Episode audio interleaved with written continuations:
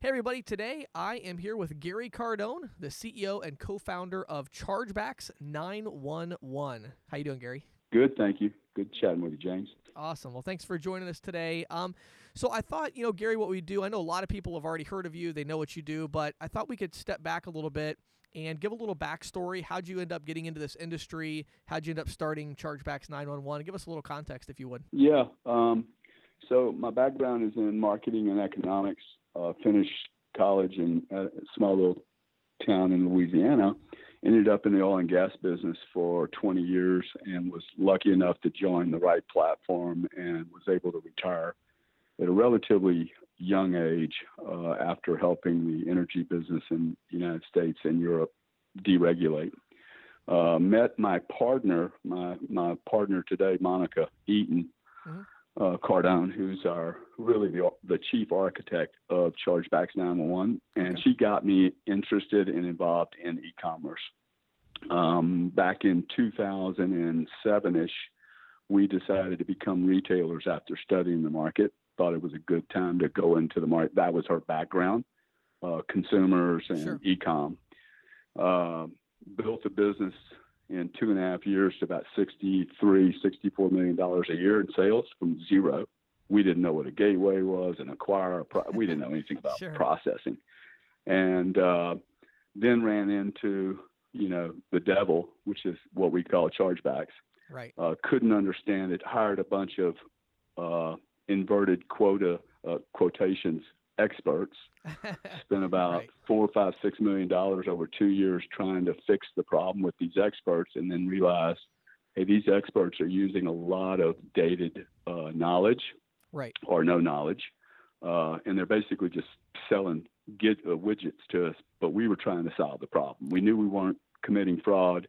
We were getting fraud from the e-commerce channels. Of course, there was some real fraud, but most of this was not real. Right. So Monica got got jacked up enough, uh, excited enough, and she's a really brilliant human being who has a you know she likes solving puzzles. Sure. Uh, she began building a solution to solve her own problem, and then the acquiring banks that we were using uh, started asking us to help their clients.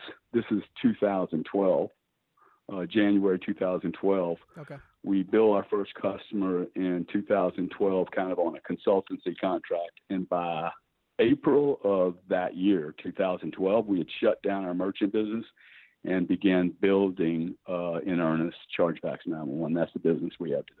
Hmm. wow. So why you know like it's so funny because we talked about this a couple weeks ago with the chargebacks but it's like why are they so confusing? You know it seems like uh, you know everybody is lost when it comes to chargebacks. What's the deal with it? Why is it so confusing? What were the challenges you guys faced initially with trying to figure it out? I think the the the the job we faced initially is the job that the entire industry is currently facing today. And many of your audience may not like the answer I'm going to give you, but the reason that chargebacks are so complex and so so confusing yeah. is one, they are designed to be confusing. it was yeah. never payments was never designed to be simple, uh, which is a whole conversation in and of itself. Right. But if you if you really appreciate that the payment rails if there is such a thing as rails in, in the payments industry. In the energy business, there are truly rails. Right. Pipelines, grids. Right. There's connection points, physical connection points. In payments, I would challenge if the word rail has been maybe is the right word overstated. right. Okay, because it looks to us like a bunch of contracts that have been cobbled together over 30 years. Right. The problem with chargebacks and the complexity to it is that it's, it's a construct. Okay, this is a con. It's it's just a theory. It's a theory, and the theory was designed to ensure that consumers felt comfortable moving from money and checks to plastic. Hmm. And in order to do that, the schemes came out and said, "Look, we guarantee any of your purchases. Right. You're not going to be exposed." In the merchant community, the pitch was hey, you won't have NSF, you won't have bounced checks, you won't have any of these problems. Right. Funny enough, fast forward 30, 30 years and we're declining over 9% of every transaction. Refunds are exploding. Chargebacks are completely out of control. Right. Clearly, something's not working. We're right back to 1968, 70. So, um, the, the, we would suggest adoption has occurred Sure. massively. There's seven credit cards in everybody's pocket, Right. uh, so adoption's occurred. Maybe the chargeback rule in and of itself A little bit served a purpose back in 1970, but today Yeah. might not do so. Secondly, and the most important piece of this, even a bad construct, if it is standardized and normalized and applied consistently across an entire value chain, Right. even a bad construct can work. But Right. unlike this particular construct, you have 14,000 issuers. Those are the guys that issue credit cards to consumers who don't really understand all the chargeback rules. They Right. are a cost center, chargebacks, phone calls, dispute inquiries, cost center to these 14,000 issuers. So we have 14,000 issuers all doing something different, all using different systems, different rules, different write offs. You have 10,000 processors, ISOs, and acquirers, some of which are actually making a lot of money off chargebacks, most of which are not acquirers, by the way. They're the Right. ISOs that are making the money. Right. And you have an acquiring, you have, you know, thousands of acquiring banks who in the last 10 years have been merged, bought, sold, Right. outsourced. Okay, so you basically have 10,000 processor issuer ISOs, all treating chargebacks completely different. And not one of these players have invested a dollar in building systems that allow them to really understand the problem refunds, chargebacks, disputes, the whole thing, right? Right. So, so I would say that is comes under the label of a lack of consistency of application of the rules, a lack of consistency of application of the rules. Hmm. If you have an inconsistent application of rules, then you have no rules, in my opinion. Yeah. Then to add, you know, more to this, we have four schemes who can't even agree with each other on what the chargeback rules are. So they all want to use different chargeback rules so that they are differentiated as a particular scheme. And you're talking about So- Visa, Mastercard, Amex, and Discover. I'm assuming. That that's correct. Right. And anyone else that's coming to the table. Right. All the alternative payments that are coming to the table. Sure. Everyone has a different view. Um, so you have a really bifurcated market, massive fragmentation, uh, lack of understanding, and a tremendous cost center, where very few people are going to invest in cost centers. Right. Uh, only people that benefit from taking away those costs from an industry invest in uh, building systems, and that's what we've done. We've made a lot of investments in trying to make this uh, a more consistent process across the entire value loop. If we were really successful, we would literally cannibalize the concept of a chargeback. We think it's antiquated, archaic, and incredibly diff- difficult to enforce. Sure. Well, and I think one thing too, stepping back, a couple things you said. I mean, first of all, I think my audience, generally speaking, will agree with you 100%. I think the agents and the ISOs recognize that, to your point, I mean, chargebacks have really just become a, another revenue item for uh, the ISO. But the problem with that is it's very frustrating for the merchant. And so, in an industry where the sales pitch is predicated on values, you know, uh, uh, savings and kind of a, you know, uh, almost like it's turned into a utility. It's like we're trying to save the merchant money. You know, something like chargebacks, if our industry really understood them and they could actually make a, an impact, that would be a great uh, added value to be able to go in and talk about. So let's transition a little bit and talk about, you know, we, we've established the problem. And again, I think everybody listening is like, yeah, we agree with you, Gary. Uh, chargebacks uh, are a terrible problem. So what exactly does Chargebacks 911 do to actually make some progress and solve some of these issues? So what what we initially did was focused on um, really prolifically um, what's the word for it um, prolific uh, uh, exposure to chargebacks. It's, there's certain verticals, especially in e-commerce, that just Sure. tend to have more chargebacks than other areas. So we cut our teeth there. Right. We begin reversing chargebacks. One, there is, you know, there is the beauty of prevention. Everyone wants to prevent the chargeback from the get-go, and that's awesome. Okay, Right. but we need to understand that if you introduce too much friction into e-com, you won't have a sale. Right. So Sure. the the best way never to get a chargeback is to either never take never take payment through a mechanism that allows for the chargeback. If you're the merchant, there's 40 million merchants. They're all suffering from chargeback. Right. They're all suffering from degraded margin, right? Their margins are being degraded as this becomes a more commoditized marketplace. Right. You can't keep introducing 30 bips, uh, 0.3% friction into a marketplace when the merchant is no longer making 8, 10, 12, 15%. They're making Right. 1 to 3. A grocery company makes 1% Right. uh, uh, uh, profit. If Right. he's 30 bips of his charge, 30 bips gets lost, that's 30% Right. uh, of his revenue. Right. So we first go into a process with a merchant and identify how much of these are real chargebacks, meaning real criminal intent to Sure. deceive. We Sure. define fraud one way and only one way the intent to deceive. okay. We don't care. Notice I have never said anything negative about a consumer here. Right. I, I, consumer can't file a chargeback. That's that is an absolute lie. The only people that can file chargebacks are issuers or schemes. So consumers don't have the nuclear codes, and we don't believe that two percent of the whole economy are criminal consumers or people that can't afford to buy something. If it is, if that's true, then we have way way too many great values in payment companies, card schemes, issuers. Their value should be less. So we're we decline 10% of every transaction on the planet. Why?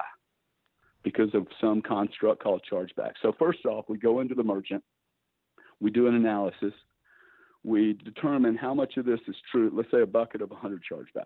Right. How many of these chargebacks are true criminal fraud?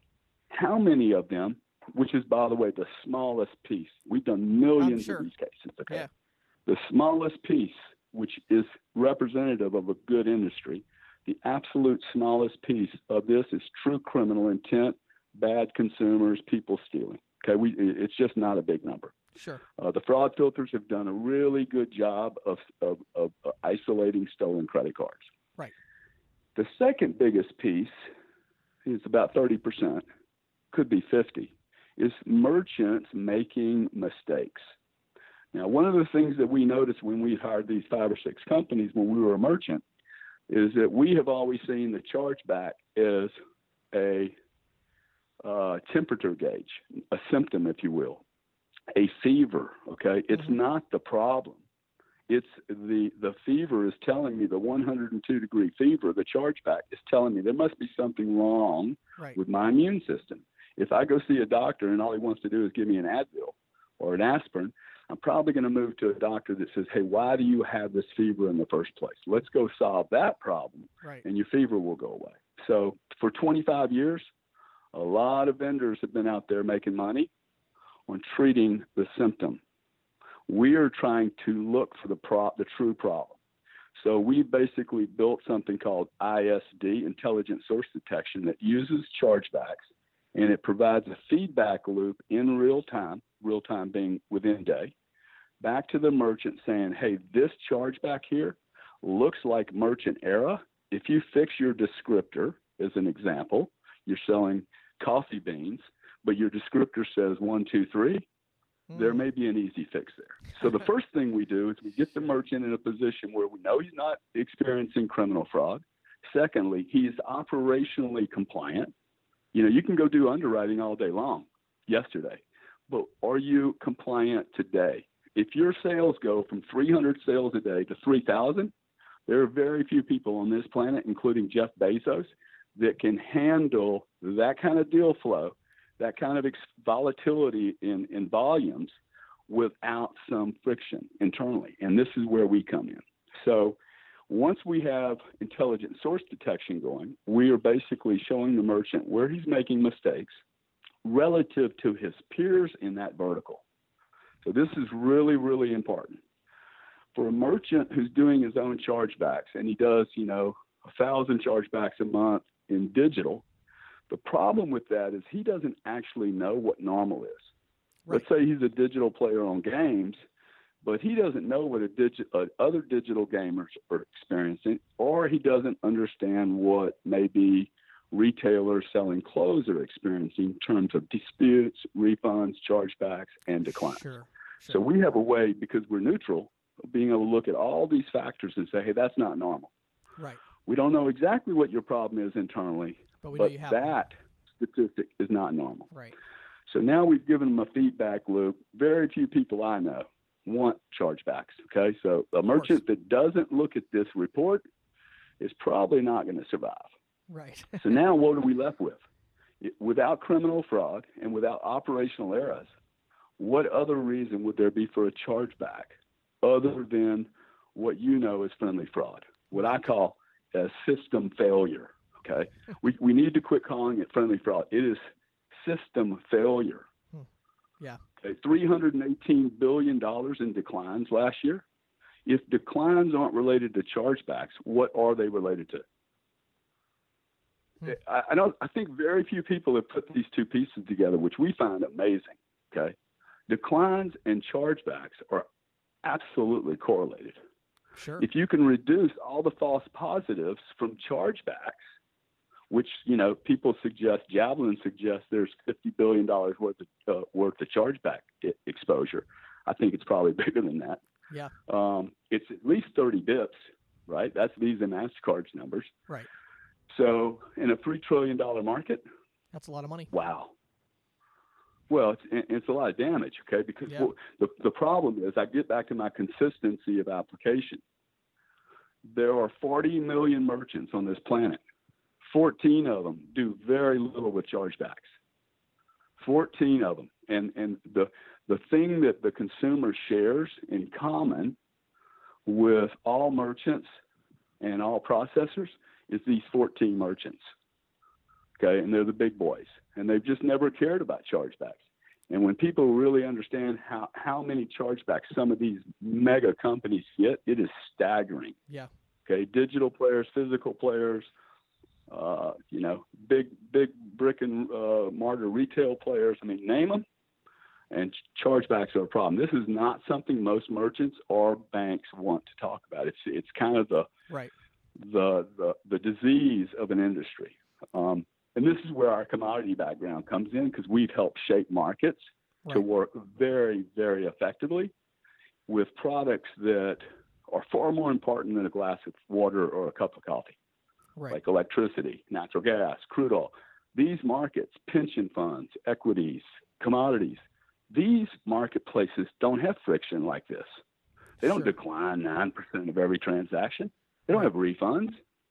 They don't have chargeback dispute rights. These are big players selling products back and forth in a stabilized marketplace. Um, and that's where we see ecom going. You can't keep breaking transactions. Uh, I mean, I read an article the other day. that The United States, on average, declines 22% of every transaction. That's crazy, man. That's yeah, that is that's insane. Well, okay, so right, if it was half of that, it would be too high. Right. So let's let's zoom out for a second because there's two things I wanted to, to, dig in a little bit deeper to. So first of all, one thing that you sure. mentioned as a specific example that I think would be a, a really helpful way for uh, those listening to kind of visualize this problem. You mentioned like the descriptor. So, and correct me if I'm wrong here, but what you're basically saying is, you know, a lot of times, let's say we have a, uh, let's say we have a pizza shop, and the pizza shop is actually owned by an entity called John and Bill LLC or whatever. And so they set their merchant account up and through some mix up with underwriting or whatever, the descriptor, meaning the the description that actually shows up in the consumer's bank account says Bill and John LLC instead of XYZ Pizza Shop. And you're saying that, you know, the consumer sees that and says, I didn't spend any money at a place called, you know, John and Bill's, you know, LLC. And they need to just change yep. that descriptor. And something as simple as that could be causing a lot of chargebacks that maybe the merchant's losing money and they don't even realize why. Yeah, and and and the poor guy that hired the person to look at it, it's a merchant. Why would they know to? Why would they even think about looking at the descriptor? Right? right. They they right. boarded this thing two years ago with WorldPay. Right. The descriptor may, maybe the descriptor got truncated. Okay, maybe the one eight hundred number got truncated by two digits, and they can't make a phone call. Sure. Maybe your yeah. URL is wrong. Maybe your pricing, you actually did a double bill pricing and you, you made a mistake. Right. Maybe you said 1995 and it showed up as 1962. Right. I mean, there's these are, you know, and these are people. Consumers are, you know, going through their list and looking for charges. I mean, I'll give you a great example. My wife, who's my partner, filed a fourteen thousand dollar chargeback against a company that I had literally bought a vault from, I was wondering why it hadn't been delivered to my home. I get a phone call one day and a guy said, "Hey, did you file a chargeback?" I'm like, "No." He's like, "Well, we we could we had to stop delivery." And this poor guy, my wife didn't ask me because I'm traveling all over the world. Right. She sees the transaction for 14 grand. That's what she looks for. She doesn't go to the descriptor. She's looking for the dollar numbers. Right. She sees 14 grand sticking out like a sore thumb, doesn't recognize the descriptor, doesn't bother to call me, calls American Express and says, hey, that ain't me. Well, it wasn't her. She's right. It was not her. That is an honest. The problem, though, and this is the problem with automation. All your people that are listening to this are going to be pitched by all these robotic emulation automation tools, which is awesome. We have all that. We have tons of technology here. However, technology is only as good as the input going in. Right. My wife told American Express a lie. Now, she, I didn't say she lied, right. but she told them something that wasn't accurate. Sure. Okay, she didn't know it wasn't accurate. American Express didn't know it was not accurate. The poor merchant doesn't know what to do, and the bloody guy that bought the stuff is not even aware of it. Okay, this is why I say we have too many people in, in the kitchen trying to make a meal, Right. and it, it turn, keeps turning out to be broken. Uh, so Sure. you so, know, so- I'll give you another example. Well, okay, I, I tried to buy. This is a great example. I tried to buy some tennis uh, Wimbledon tickets in in England last year for ten thousand dollars, and I get declined three times, and then my card gets gets wiped out by American Express. Of Who I. I like American Express. I'm not trying to beat them up in this phone call. right. Therefore, I go on LinkedIn and say, "Hey, why would y'all decline this?" Of course, American Express calls me within 12 seconds. Shows you the power of social media. Right. Um, and they said, "Hey, look, did you try to buy uh, tennis tickets from the merchant called Adyen?" Well, there's no merchant called Adyen, so of course I'm going to say no. No, I didn't try. I didn't do that. That must have been fraud because there is no. I've never even recognized the name Adyen. Um, so, so we just have a lot of people in the payments value chain right. that don't have accurate data, and Right. by accurate I mean true, accurate, real data. Right. What happened? Right. Sure. right? So, so sorry for the long No, examples, but I think I they're think really valuable It examples. is. It is. I think a lot of the people listening just really don't think about that kind of stuff. And, you know, and again, I, I think it's interesting because the chargebacks, the refunds, all of this, it's it's kind of in the mind of most of the ISOs and agents, they know it's a mess, but it's kind of like a mess that they feel like they don't have any control over. And so therefore they don't use it in their pitch, they don't use it in their value proposition of what can we do to help the merchant. They just don't think of this as something that they can add into their, you know, value exchange. And it, it really is. It's it's definitely a if not a fixable problem, it's a problem that can be, you know, definitely minimized. Um, so, so just to back up a little bit to clarify. So, when we're talking about fixing this with Chargeback 911, if I'm understanding you correctly, you have software. This software is going to tie in with, you know, WorldPay or TSYS or whoever uh, the merchant's using to get this transactional data. You have algorithms and, and systems that are running that are identifying, you know, inconsistencies or issues, and then you're presenting that to the merchant in some type of a report or dashboard and uh, giving them the information that they need to fight the chargebacks. Is that accurate?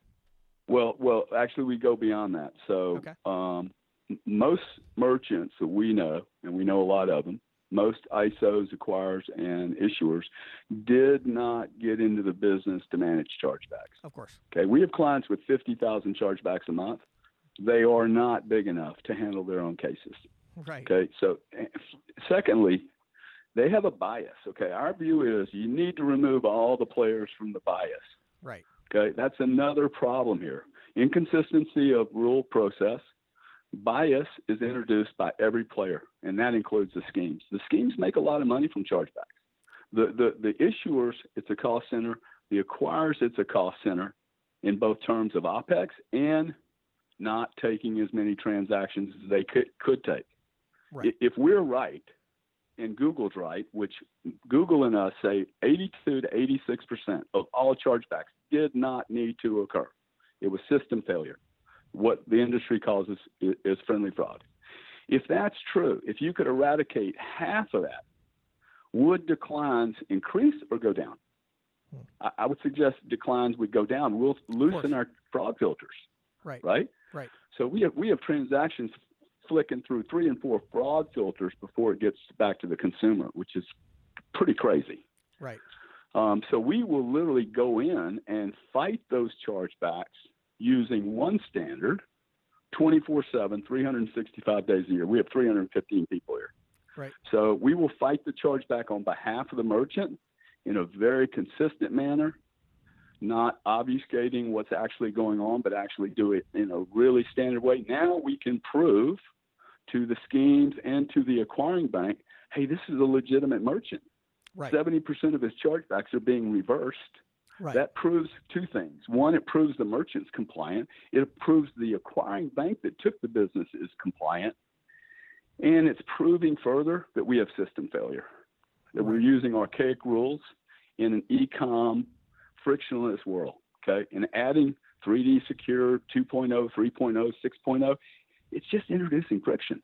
Yeah. And I think you know it's, it's too. not solving any problem. you know the interesting thing too gary is you just brought up another really good point that i think a lot of uh, agents and even smaller isos may not fully understand that the you know another big issue for merchants with chargebacks it's not just about the money that they're losing because of the chargeback it's also about their the reputational damage where their account could literally get shut down or especially in e-commerce this happens a lot where it's like hey you're high risk we're not even going to take your business anymore. You're going to have to go to a high risk provider at 6% flat rate or something like that. So i mean correct, Correct. me if i'm wrong but I mean, that's Correct. that's a really big issue right? I mean a lot of merchants almost care more about that than they do even the money they're losing.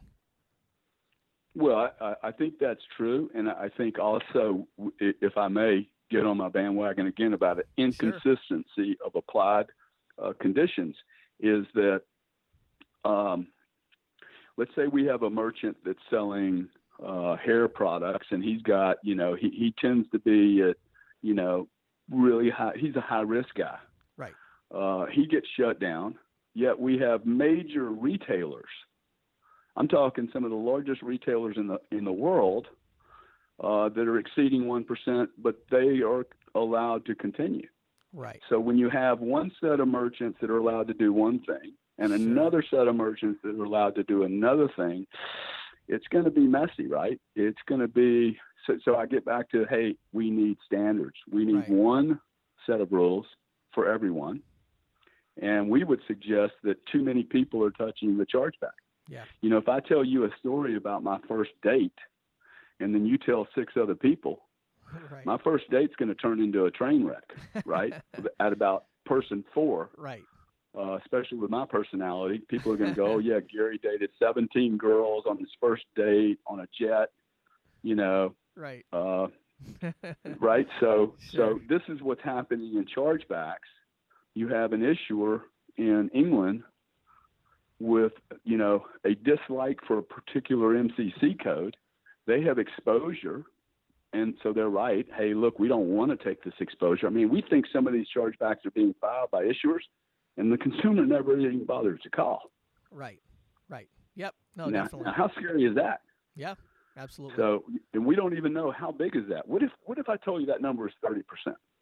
right That would be frightening, wouldn't it? right yeah absolutely 20 or 30 million chargebacks a year being lifted because the issuer just doesn't like the descriptor of the MCC code? right sure Really? yeah yeah and it's not like that's So a, there's a it's not like much that's a better way crazy to, number to either fix i mean this. yeah It's not crazy. It's Yeah. not a crazy number. I mean, we got we got a, a report just came out the other day that said that 12% of every purchase made online is done so under the influence of a drug or alcohol. Well, does that make it okay for the guy not to pay? right no of course not Does that make well exactly? If I hit somebody on the street under the influence, I go to jail. right In payments, I get a refund.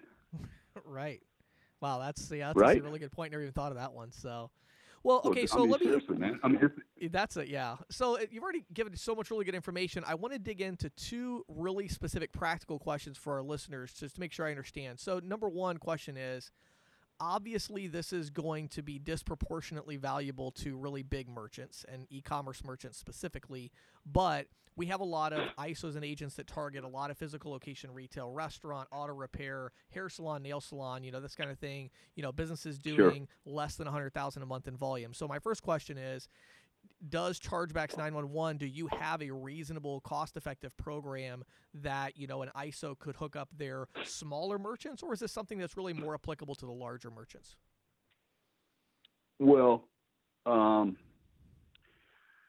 let, let, let, me. So, we think of. So we have we have two programs. We have a program that allows for a guy with three chargebacks a month. To deal with this problem. Okay, that's not what we built our business on, but we do have that have program that where an. ISO that's Okay. got a thousand merchants and they've got three chargebacks each. Right. There's a solution for them to acquire. That's easy peasy for us. Good. But our target really is a guy with 50, 70, 100 chargebacks or more. And there's people Right. with 10,000, 20,000.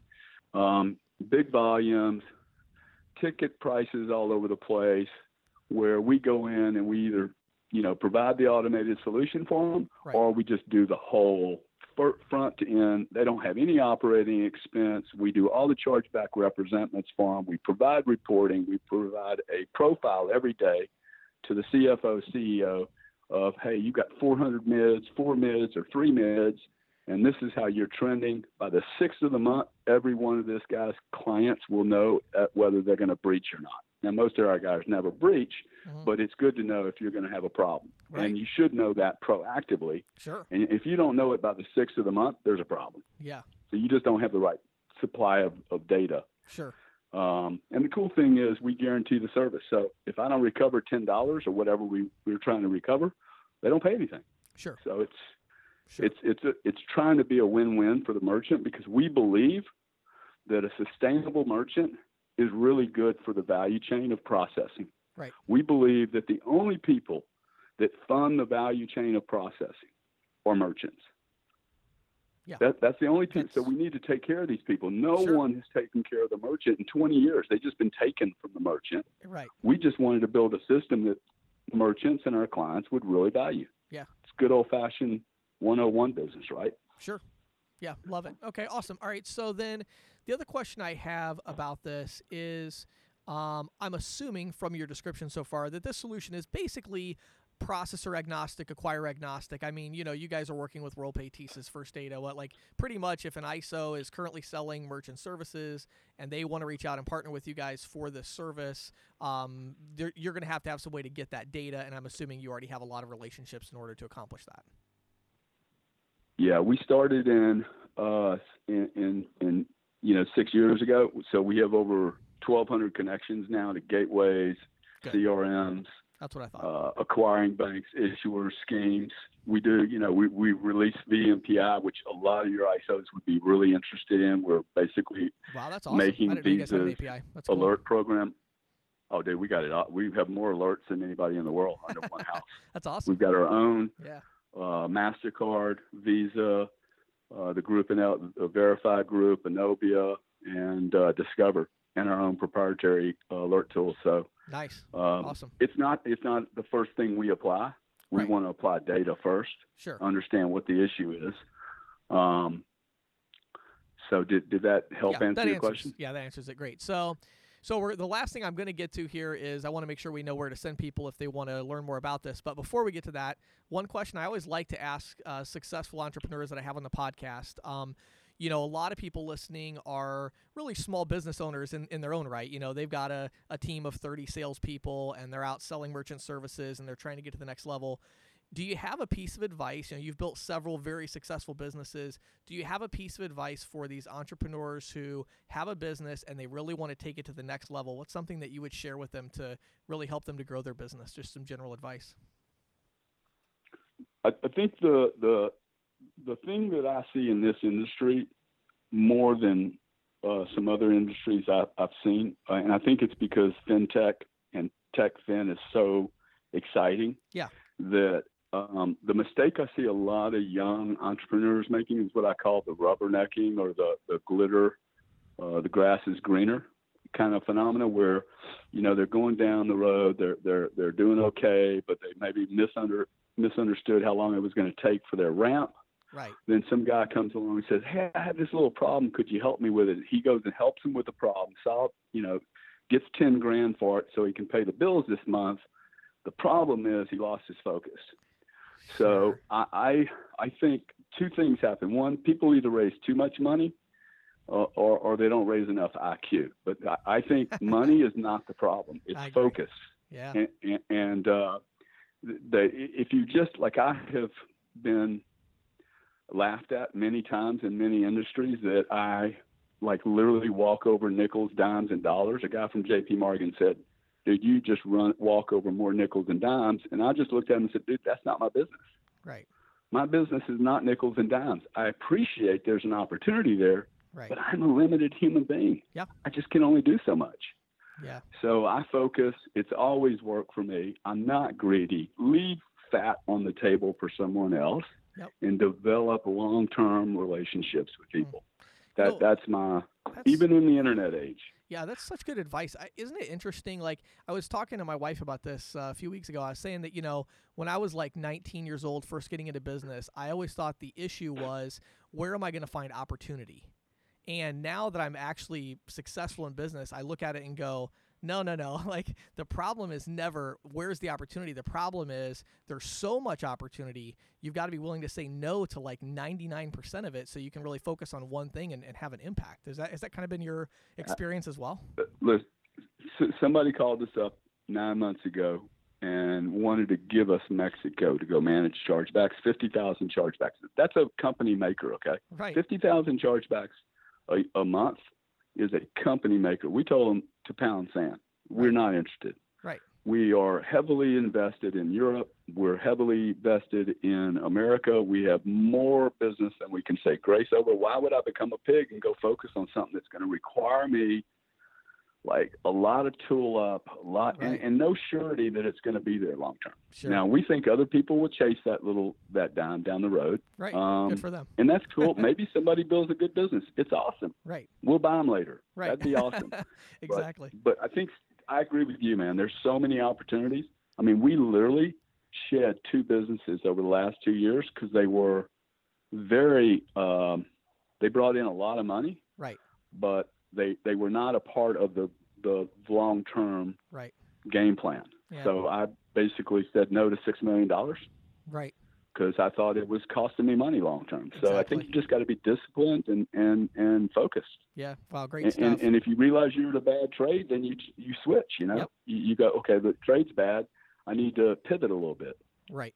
Right. And that's such good advice. And like you said, in this industry, especially right now, when it's like, you know, and like a really specific example, I mean, even individual sales professionals in this industry I talk to every day, and it's like, hey, I found this new loyalty rewards program or this marketing thing that I can go pitch to merchants. And I'm like, well, that's cool, but what are you selling? Are you selling merchant services or are you selling, you know, you got to lead off with something and focus on something to build a portfolio. And I think it's very easy to get distracted, as you said, especially with fintech and all the other cool things going on, which are great.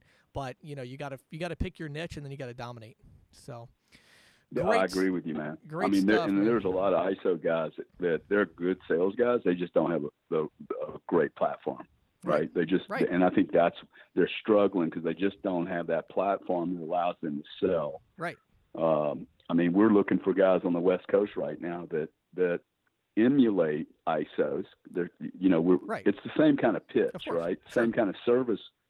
Just open for us, it's a better pitch because we're not relegated to one acquiring bank. I mean, Exactly. literally, it's 40 million merchants is our addressable market, Right. and every acquirer and every issuer. Right, exactly. Yeah. So, all right. Well, awesome. Well, this has been great, Gary. Lots of great information. Before we go, definitely want to make sure uh, I get the information out there to anybody that's interested. So, if you have an ISO uh, that's looking to partner with you, looking to get more information, where would you send them? Send them just direct to me, and I'll I'll move them. Gary at chargebacks911.com. It's plural chargebacks911.com. Gary G A R Y, and I'll make sure it gets to the right guys, whether it's in Europe or here. Awesome. Well, thanks again, Gary, so much for your time today. It was uh, just great talking with you, and I think this is a lot of valuable information. So, appreciate you taking the time. Thank you, and keep up the good work. I love your show. All right. Thanks, Gary. This is the Insider's Report with Patti Murphy, brought to you by Greensheet.com, a premier resource for the electronic payments industry. The Green Sheet has been on the beat since 1983, always focused on boosting the feet on the street in our evolving sphere. Well, I want to report today on an emerging trend payments that leverage the so called Internet of Things. But first, allow me to take a brief trip down memory lane. Back in the 1980s, I managed a group of financial services newsletters. EFT was a novel idea at the time, and we had a, no- a newsletter focused exclusively on this. one of the reporters re- prepared an article on a concept that hadn't yet made it through beta testing. It was called home banking. I recall someone she quoted who speculated that eventually we'd be able to do everything from our living rooms that we were now going to branches to accomplish. The only exception he predicted was there would be no hand reaching out and handing us cash. And he was right. And the exception proved not to be a deal breaker either, since it's pretty easy to load cash on the mobile wallets from your desktop or even your mobile. And it's easy to put money in the bank from the comfort of home or anywhere using mobile deposit. So, if the Internet of Things lives up to its promise, we could soon be making payments via smartwatches, Wi Fi connected refrigerators, or even from our dashboards. But then maybe not as research suggests consumer security concerns could be a stumbling block. Worldwide, 26% of consumers who own voice assistants have used those devices to make payments, according to a recent survey by Transaction Network Services. Among Americans, it's 30%. And not surprisingly, consumers between the ages of 25 and 44 are most interested in using these voice assistants to make payments. Now, to provide some perspective, consider that Juniper Research estimates there were 2.5 billion voice assistants worldwide last year, and it expects that number to rise to about 8 billion by 2023. The march to digital voice assistants is being led by smartphone based apps like Google Assistant and Apple's Siri.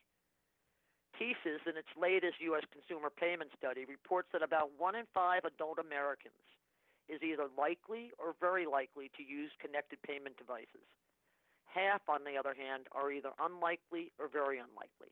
So I think that's a pretty yeah. telling statistic right there. You Hmm. know, and and this may be one reason why 74% of consumers worldwide, 71% of Americans told TNS that security concerns would prevent them from using these voice assistants to make payments. Hmm. And of course, not surprisingly, women were more concerned than men about the security issues. Which brings me to another interesting data point from, T- from the TNS survey. Nearly two out of three consumers, 66%, said they are always looking to use the fastest and most convenient payment option, provided it is secure. Sure. And in the U- and in the U.S. that was 70%. Hmm. Not surpri- no surprise there. Right.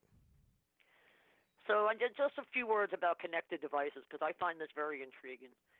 You know, the notion of connected of a connected refrigerator just oozes convenience, doesn't it? I mean, Yeah. Sure. so it should come as little surprise that among those surveyed for TNS, 45% said that if they had a Wi-Fi connected fridge, they'd make payments for groceries using the appliance's touchscreen or compatible app. of course. And he, and here we go, James. Younger consumers were more enamored with the idea, as were men. Well, so I know between the, you and I, you're definitely the one. well, you know what's so funny, Patti? You bring this up, and uh, my wife Christina, who, as you know, we've talked about, is not the most, uh, you know, tech savvy or tech savvy, sure. right. Uh, she ha- is has decided to make the the switch to doing her grocery shopping through Walmart's new online service, where you just go drive up Yep. and they bring it out to you.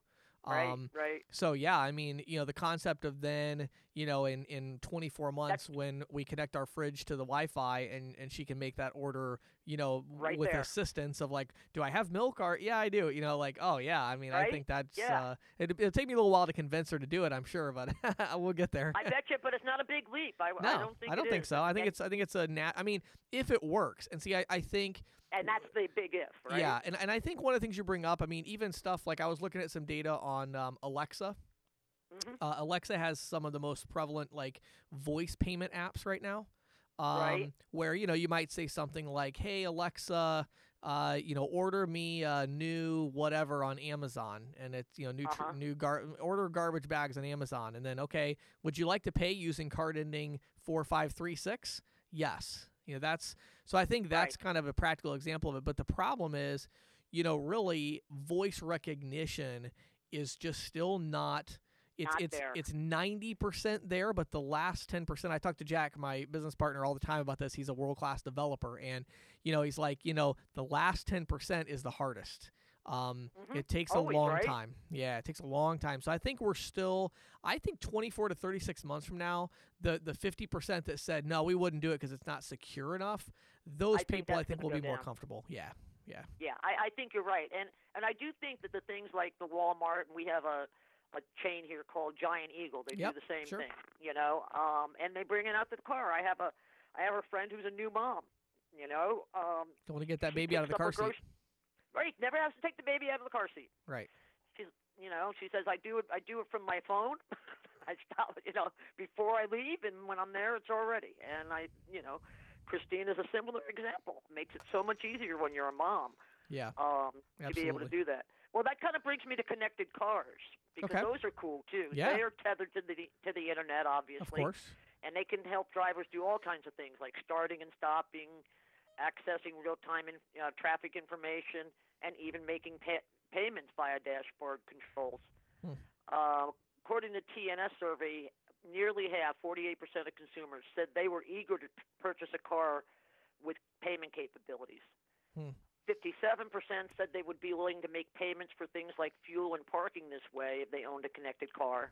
And 53%, I love this one, like the idea of ordering ahead and paying for coffee from the convenience of their car's dashboard. Oh yeah, that's the first. When you said that, the very first thing I thought of was how annoying it is when you go through a drive-through for anything. You know, Anything, trying to hand right? that card out, then you get your food, you got to take your wallet out, then you got to try to put your card back in your wallet and put your wallet away fast enough to grab the drink they're handing you, and it's like, oh my word, you know? Oh my God! And then if you have kids or dogs in the car, you got to make sure that everything doesn't Right. get knocked over. Yeah, Right? Yeah, to That'd me, be that's awesome. I think it's the coolest thing. So, yeah, so I guess you know my take on all this is that consumers crave any new technology or innovation that can save them time, but not at the risk of compromising their personal information and or their financial security. You know, connected devices hold a lot of promise, and payments may become part of that package, but there does need to be some trust building. sure. And if these things take off, um, they're certainly not going to supplant legacy payment methods because, you know, as I like to say, old payment methods never die. They just move over and let somebody else come join them. right, right. Well, and, and most of that kind of stuff runs over the same rails anyway. It's like, oh, we have a connected car, so let me save my Visa card to this, you know, this, Right. you know, car wallet, whatever you want to call it. So, you know, yeah, to I, the car dash wallet. Is that what we're going to call them? I yeah, the dash wallet. Yeah. Um, I don't. You know, the the one interesting thing though too about all of this, Patti, is like you know, I'm trying to think of the perspective of the individual sales agent. You know, listening to this to this uh, podcast, and you know, I can't help but think that they're wondering how am I going to fit. You know what? be- right? Because it's like right. you know how does this all work for them and i and i think it's very it's, it's an interesting thing i think that it just goes to show that if you want to try you know there's still a market i don't think i think it's going to be a long time before the mom and pop pizza shop has the ability to accept a payment from your car you know Right. So i think you're safe if you're going you know smaller merchants now if you're going to go after larger merchant accounts i think it just goes to show that if you want to go after the medium to large merchants you're going to have to do your research and find those Mm-hmm. technology companies that you want to partner with that you're going Right. to you know offer those services because i mean as time goes on you know payments is going to become more integrated uh, you're going to it's going to require more technology uh, more tech savvy uh, you know sales professionals to to make those sales. So i think you know staying Yeah, in the loop listening to podcasts like this one you know you need to know what's going on because the, the if you don't think this kind of stuff is going to happen over the next 10 years you're crazy. Of course it's going to happen. And and the, then there's going to be things that are happening that right now we can't even imagine so hmm this stuff is happening you know you as a sales agent or a small iso you need to be aware of it. You need to again i'm not saying right now you need to go oh my goodness i need to go out and i got to find three new pos providers i can sell for. No No, i'm just saying no. be aware stay in the loop because the stuff's coming. The stuff is coming and and as you said james you know keep an, you need to keep your your fingers on the pulse of this so that you know that when it when it does trickle down to your part of the market you know who you can partner with right. who can support some of these new technologies. Yeah and you and, and you better not only the internet of things who knows what's going to right. I mean at the rate things have been changing over the last 30 years i can't imagine what the next 30 years are going to bring. Right, right. And you know, the great news is you you always know there's going to be a company or many companies who are going to say, "Hold on, there's this huge direct sales channel we're going to make our amazing technology available for them to sell. So, you Right. know, that and and that we're going to make this available for ISOs to white label it. You know, there's always going Right. to be those technology companies that are going to take advantage of that. And you can see it playing out in our own industry. Of course, you have Square and you have Stripe that are not uh, going after that channel, but then there's so many great companies we've talked to on the on this podcast that have similar technology that is for for resellers. And so you just got to always be kind of aware and, and in the know. So, really good stuff, Patti. and, uh, Thanks. This is Questions from the Field, brought to you by InstantQuoteTool.com. Is statement analysis something that really frustrates you? Whether you're an individual agent or you have a team of agents, we have the right solution for you. We take you all the way through the sales process with a mobile friendly tool, whether you're looking to provide that instant quote to the merchant directly on the spot or you're looking to complete a complete and accurate side by side comparison. We handle the entire process in one smooth flow, and we even allow you to make marketing campaigns where you can send links directly to a merchant and allow them to get their own quote using our algorithm that predicts interchange costs and using the pricing templates that we've loaded into the system for you. If you want to learn more about our system, visit instantquotetool.com or shoot us an email support at ccsalespro.com, support at ccsalespro.com. So last week we talked about uh, flat rate pricing. Before that, we had talked about tier pricing and interchange plus. And so today we're going to talk about subscription rate pricing. Uh, this is something that we're seeing more and more. There's really three or four large ISOs that are offering subscription rate pricing as kind of their primary model. So I think it's worth uh, a quick conversation. It's not going to take me very long today because it's so simple to explain it if you understand what interchange plus pricing is, you should be able to understand subscription rate pricing. So, really, subscription rate pricing, all it is, is it's interchange plus a dollar amount monthly. A dollar amount monthly. So, you might have, you know, we're going to give you subscription rate pricing. It's interchange plus $79 a month, $59 a month, $199 a month. So, depending on the volume of the merchant, you know, you're going to have a different dollar amount. And so the key here is it's really nice because, you know, I like this pricing structure because number one, it does give you, of course, the uh, transparency of, you know, here's the true cost, right? But then in addition to that transparency, you get the simplicity of, we are only charging you X. You know, you're paying $79 a month or whatever, right? So that's really nice. Also, if you price it right, it's really a great way to kind of separate the two to make sure the merchant understands hey, here's, oh, look, I got debited $79 or $99. I got debited this money. This is the money that I am paying to the processor, right? Um, and so that makes it really clear and transparent. And then they get their other bill, which is their credit card processing uh, costs. And so they get that one. And so it really makes that clear. Now, um, many of the companies out there doing this, they still are adding a transaction fee. So it's like, you know, they got to cover their cost. So they look at the transaction fee as a way to cover their cost. So they may have, you know, uh, you know, a small per item fee and then also a subscription fee. And again, there's a lot of variations with this and the different companies that are offering it right now. Uh, but this is another model that you're definitely going to see out there. Now, the the pitch behind it really is is just talking about kind of a membership. So the idea would be, hey, look, if you pay this fee, just like if you go to Costco or uh, something like that, you know, you pay them, uh, you know, two hundred and thirty dollars a year or whatever it is, and then in exchange for that, you're getting a really good discount. So it's kind of that same idea. Pay us a monthly amount. We're going to pass through processing to you at cost, uh, you know, with a little bit of our cost in there for a per item fee or whatever. Um, but the idea is cost plus a subscription rate. So again, very short one today. Um, next week, we're going to dive into cash discounting and then we're going to do surcharging. So we're going to get to these newer uh, pricing models, and we might take a, several weeks on those to really dive in and understand them a little bit better. But really, the ones I've told you about so far are kind of the core ones. You know, you've got your interchange plus, tier pricing, flat rate, uh, and then, of course, subscription rate. And so those four are really the main ones you're going to see out there in the field today. The other ones you're going to see a lot of are going to be those where you're passing the cost on to the consumer in some way, shape, or form, you know, positioned as cash discounting or surcharging or cash adjustment or whatever it is. So we're going to talk about those variations starting next week. So make sure you tune in to Questions from the Field to get more information about pricing structures and how the industry really works. Thank you for listening to the Merchant Sales Podcast. Whether you are an industry veteran, processing executive, or just trying to learn about the payment space, We appreciate your time. The Merchant Sales Podcast is a joint production from greensheet.com and ccsalespro.com. We hope you will tune in next week for more information and tips on building your merchant services business.